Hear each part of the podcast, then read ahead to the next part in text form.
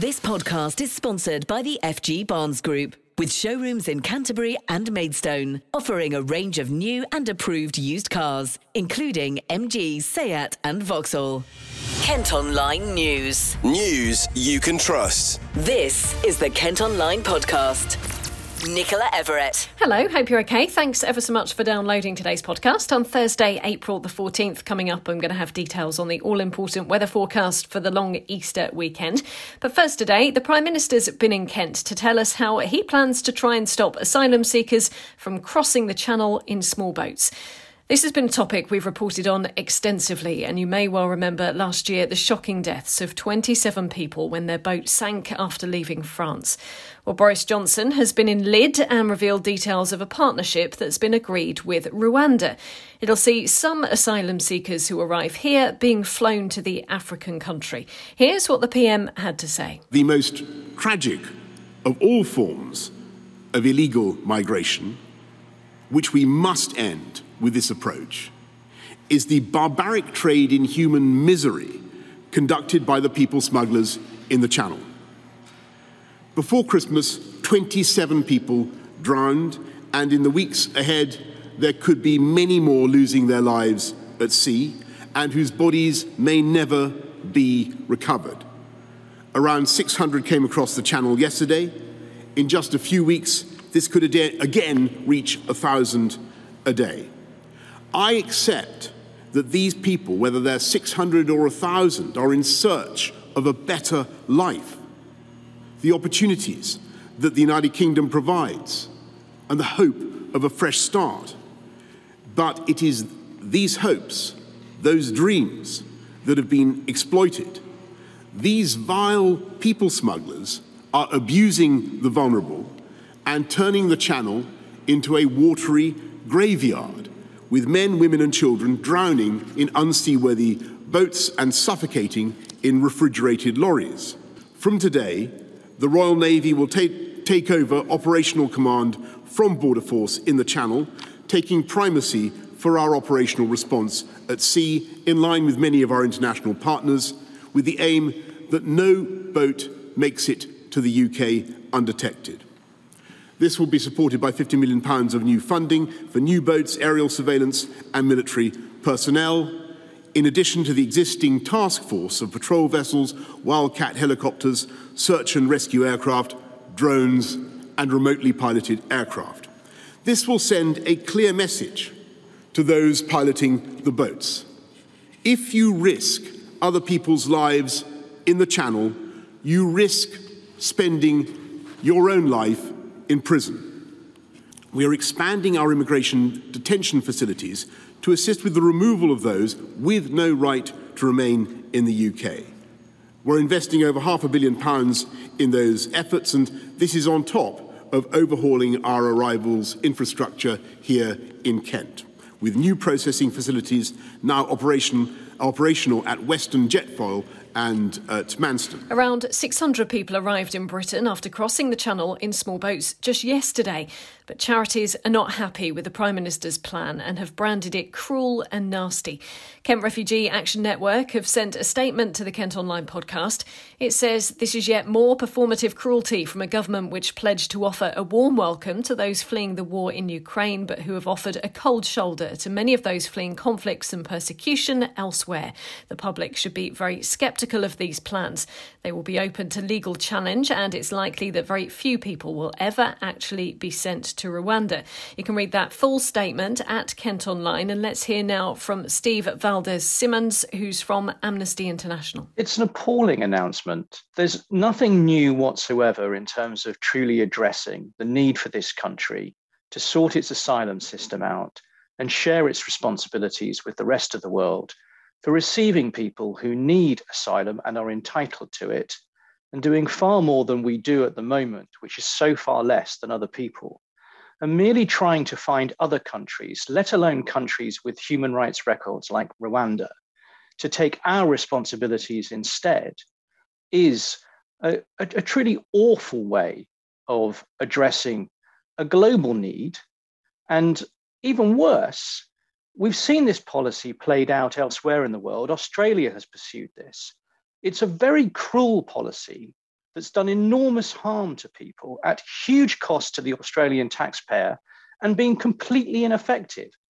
So, knowing all of that, it really beggars belief that our government is determined to go ahead with this. When the media highlight is on and the public can see what's needed, you get a response like we've just had to Ukraine. And lo and behold, the government then lets everybody down. So instead of these constant efforts to shun and shirk responsibility, why on earth will the government not take the lead, back the British public, or at least the many of them who want to be supportive, and enable this country to grow its capacity and sustain a capacity rather than constantly wrecking what capacity there is?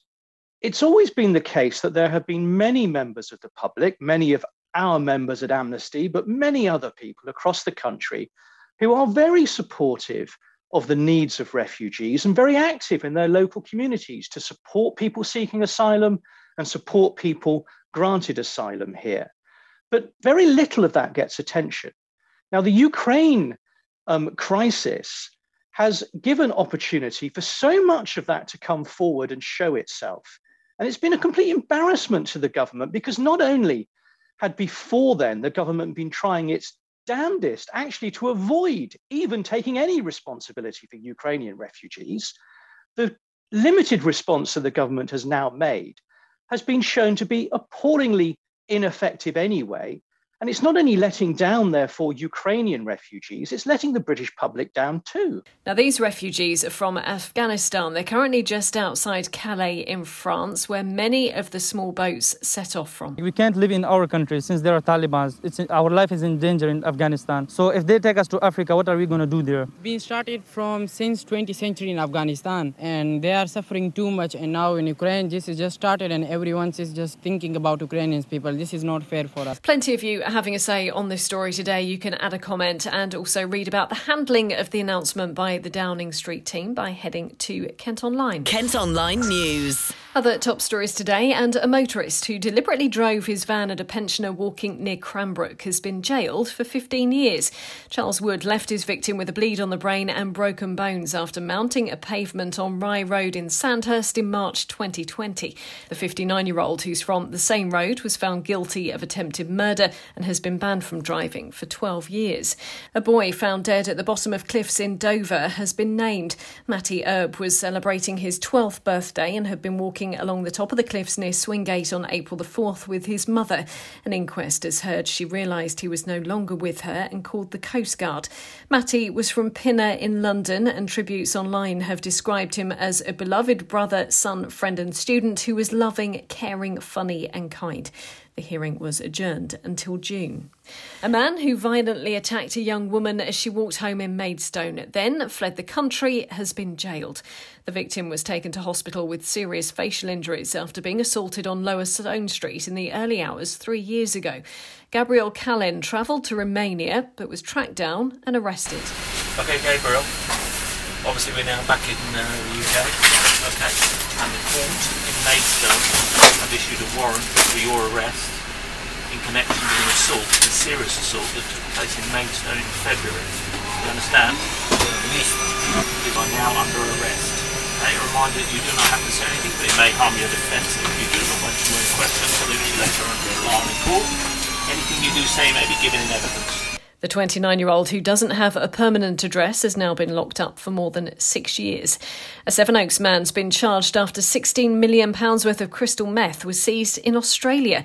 The 52 year old is accused of paying for a shipment containing 24 kilos of the drug. Two other men from Orpington and Croydon have also been charged for their suspected involvement. P&O Ferries have suffered another setback in their plans to resume services between Dover and Calais this Easter weekend. The Pride of Kent ship is still being detained following another safety inspection, while their Spirit of Britain failed checks earlier this week. It's feared cross channel disruption will cause even more queues on Kent's roads over the next few days. The company has apologised after confirming it won't be running any services. It's now four weeks since they suddenly sacked almost 800 staff and suspended sailings while bringing in a lower paid crew. Meantime, people living near Dover say the noise from queuing lorries is like the soundtrack to a horror movie. Residents in Aycliffe have told us drivers are constantly beeping their horns as they sit in traffic on the A20 on their way to the port. This is what it sounds like.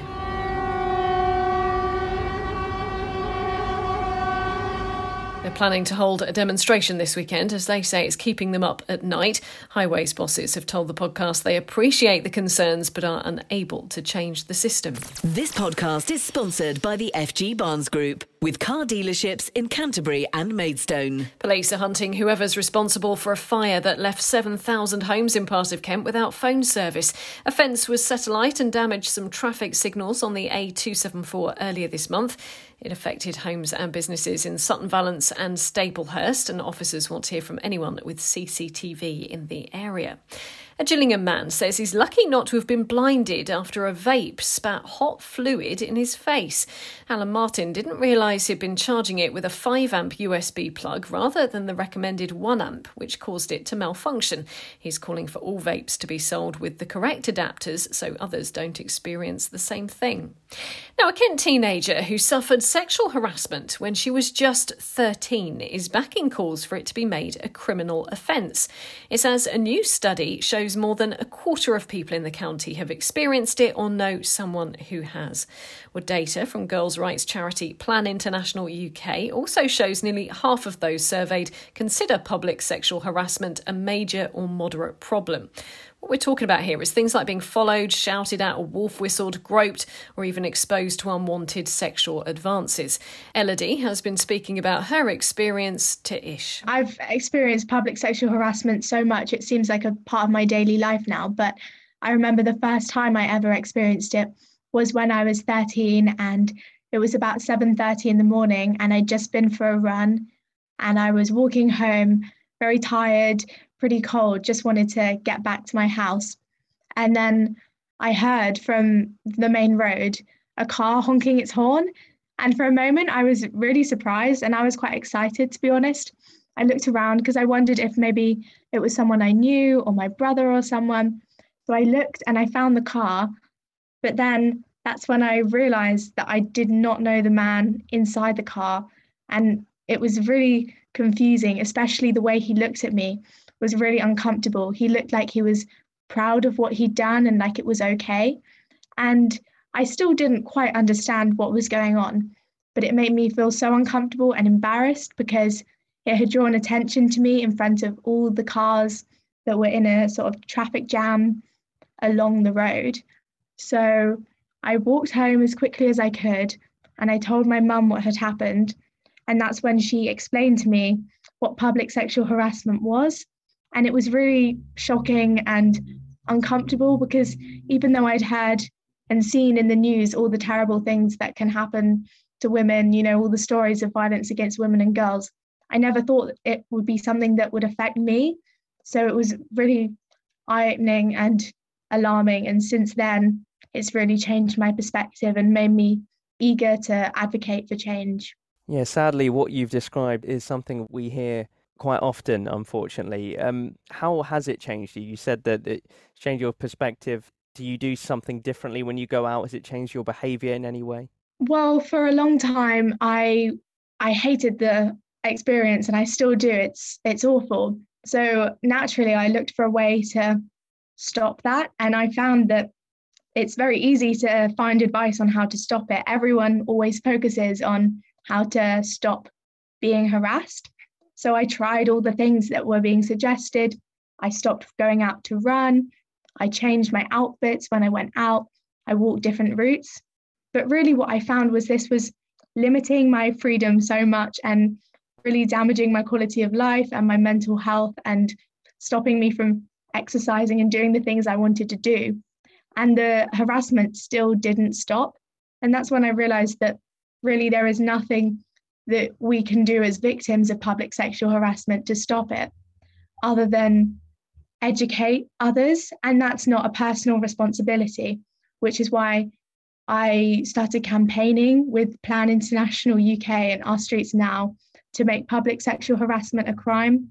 And since then, I've tried to talk to male friends and family members, and rather than changing the way I behave, try to encourage other people to understand what is and isn't okay. She's now working with the charity to raise awareness.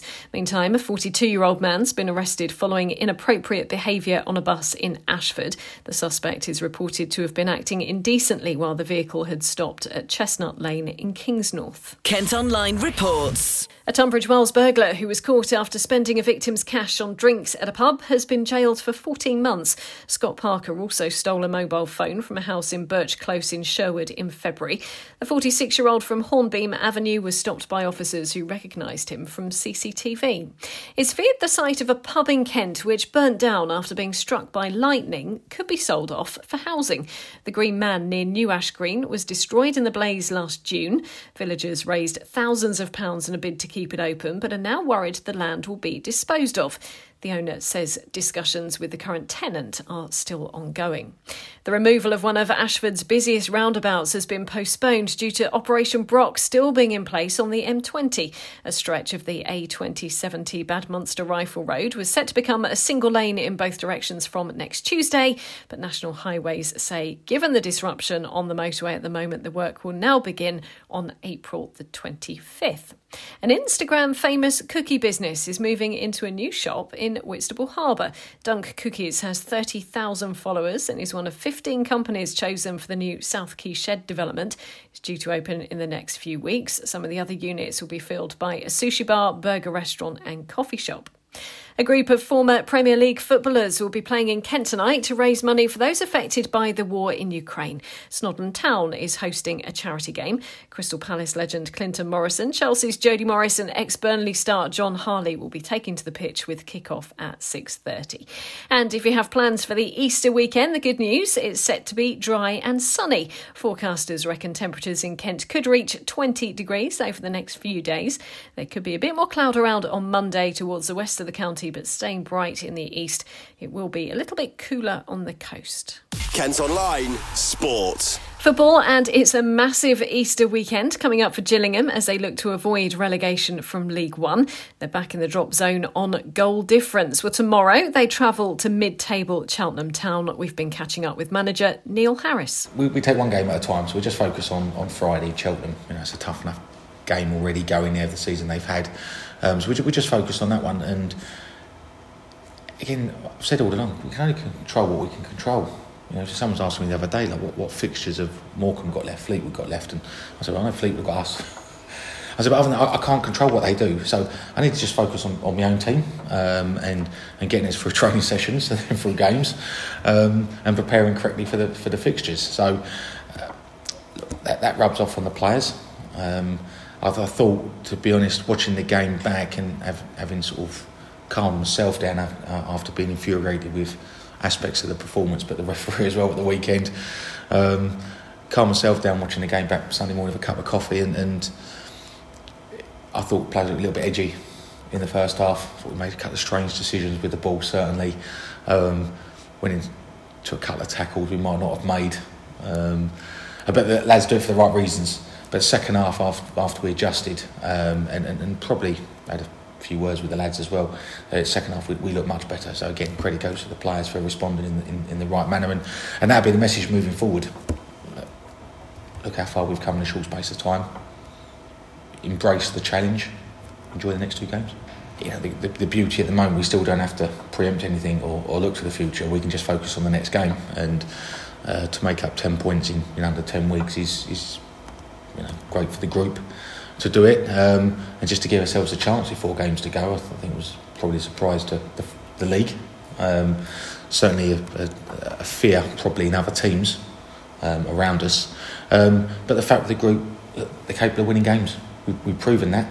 We've proven that we can compete with the best teams. Um, and we've proven we can beat teams around us and below us. So, um, again, we just have to go to Cheltenham and, and give a good account of ourselves collectively and individually and that's all I can ask of my players. Kick-off tomorrow is at 3 and you'll be able to follow the match action as always at Kent Online. The Gills welcome Fleetwood Town to Priestfield on Monday. And in cricket, Kent have welcomed Lancashire to Canterbury for their first home game of the new season. It follows their draw away at Essex last week. Head to the sports pages of Kent Online to keep up to date with their progress. Well, that's all from us for today. Thanks ever so much for listening. Don't forget you can follow us on Facebook, Twitter and Instagram. You can also get access to the ad-free Kent Online Online premium site. Just head to kentonline.co.uk forward slash subscribe. And on the site today, you can read our latest food review as we check out the Dartford chippy that's rated amongst the best in the UK. News you can trust. This is the Kent Online Podcast. This podcast is sponsored by the FG Barnes Group with showrooms in Canterbury and Maidstone, offering a range of new and approved used cars, including MG, Seat, and Vauxhall.